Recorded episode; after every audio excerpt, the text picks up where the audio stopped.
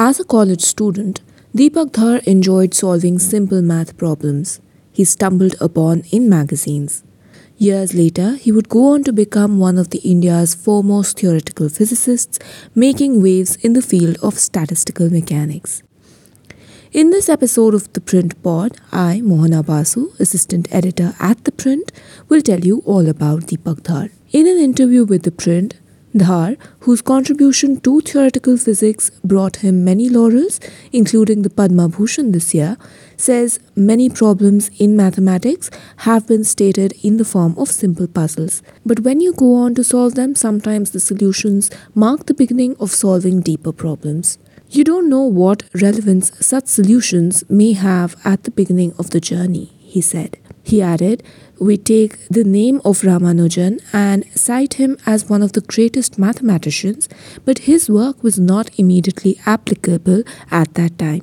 Even now, there are very few direct technological applications of his work. Last year, Dhar became the first ever Indian scientist to be chosen for the Boltzmann Medal, one of the highest international recognitions in the statistical physics awarded once every three years. In 2002, he was awarded the TWAS, the World Academy of Sciences Prize, conferred on scientists from developing countries for outstanding contribution to scientific knowledge. He is also a recipient of the 1991 Shanti Swarup Bhatnagar Prize for Science and Technology, one of the highest Indian science awards for his contribution to physical sciences. At present, he is a distinguished professor at the Department of Physics of Indian Institute of Science Education and Research, IISER Pune. For Dhar, his journey into statistical mechanics began with his work on recreational mathematical problems that would be published in the Sunday supplement pages of magazines.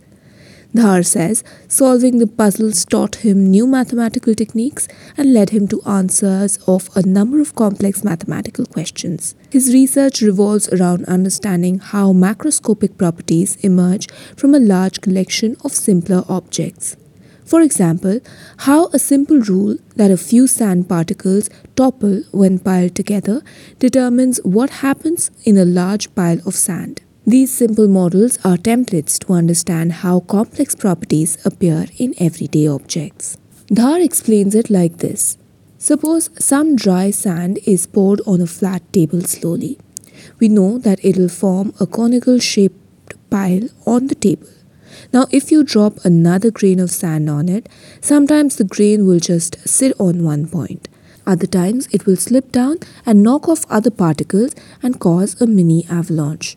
If you keep dropping one grain of sand at a time, sometimes nothing will happen, while other times grains will slip down in bursts. This is a simple example of a system in which a steady perturbation is added from outside, but the release or relaxation happens in jerky bursts.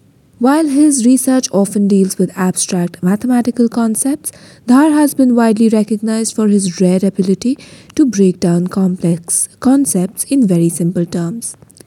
Shrikant Sastry, a theoretical physicist at the Jawaharlal Nehru Center for Advanced Scientific Research in Bangalore, tells the print that Dhar is well known for developing ingenious ways to obtain exact solutions in a number of problems in statistical physics.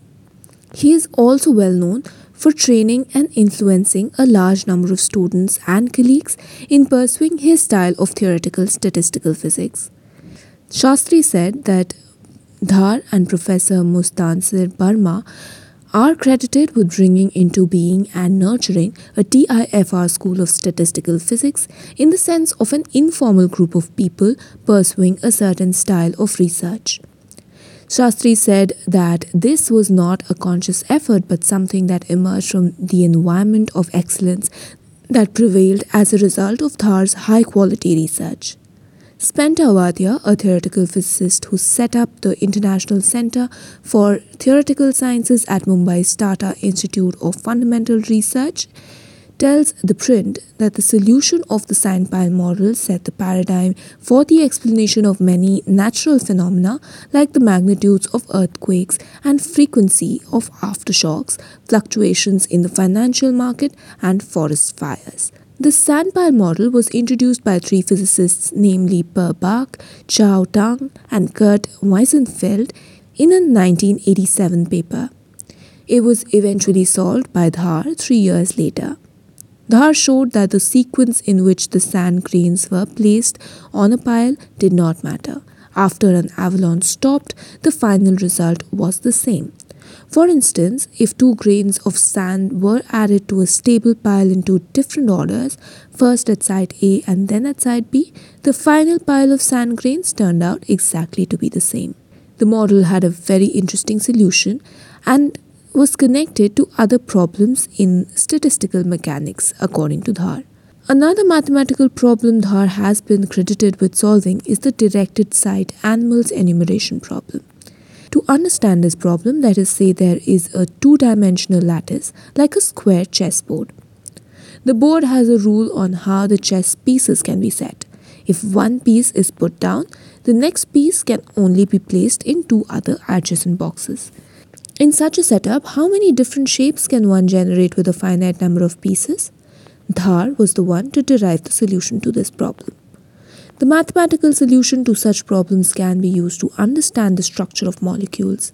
As Dhar puts it, if there is a solution of potassium and sodium chloride and that undergoes crystallization, at what concentration will the atoms of sodium and potassium occur? Dhar's colleague Srijit G.J. Associate Professor of Physics at IISER tells the print the one thing that describes Professor Dhar is that he's very sharp. Sometimes I discuss aspects of my work with him. He's able to understand what I want to know even before I finish posing my questions. It is as if by the time you finish asking your question, he already knows where the problem is and can often promptly point me in the right direction. Wadia, who worked with her for nearly 30 years, quipped that his colleague's desk was always a mess. Only he would know where to find which paper. Once in a while, his wife would come in and organize the desk, but soon the desk would self organize into a state of chaos. Adding that Dhar had a sense of precisely articulating his thoughts, Wadia said, even while giving grades, Dhar had a system of giving grades with decimal digits. He wouldn't just give a grade 8, for example, he'd give an 8.2 or an 8.53. He also pointed out that Dhar's teaching style produced outstanding students, some of who are now part of the ICTS or International Center for Theoretical Sciences in Bangalore. His students have turned out to be some of the best known researchers in the field of theoretical physics, who are globally recognized for their work. Meanwhile, Dhar says that the central government is currently giving higher priority to applied research and added that the funds for theoretical research are more difficult to get.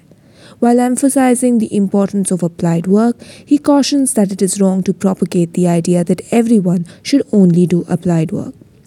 He also remarks that top researchers are asked about the relevance of theoretical research all the time. Even Michael Faraday was asked this question when he was studying the flow of current through complicated circuits and wires.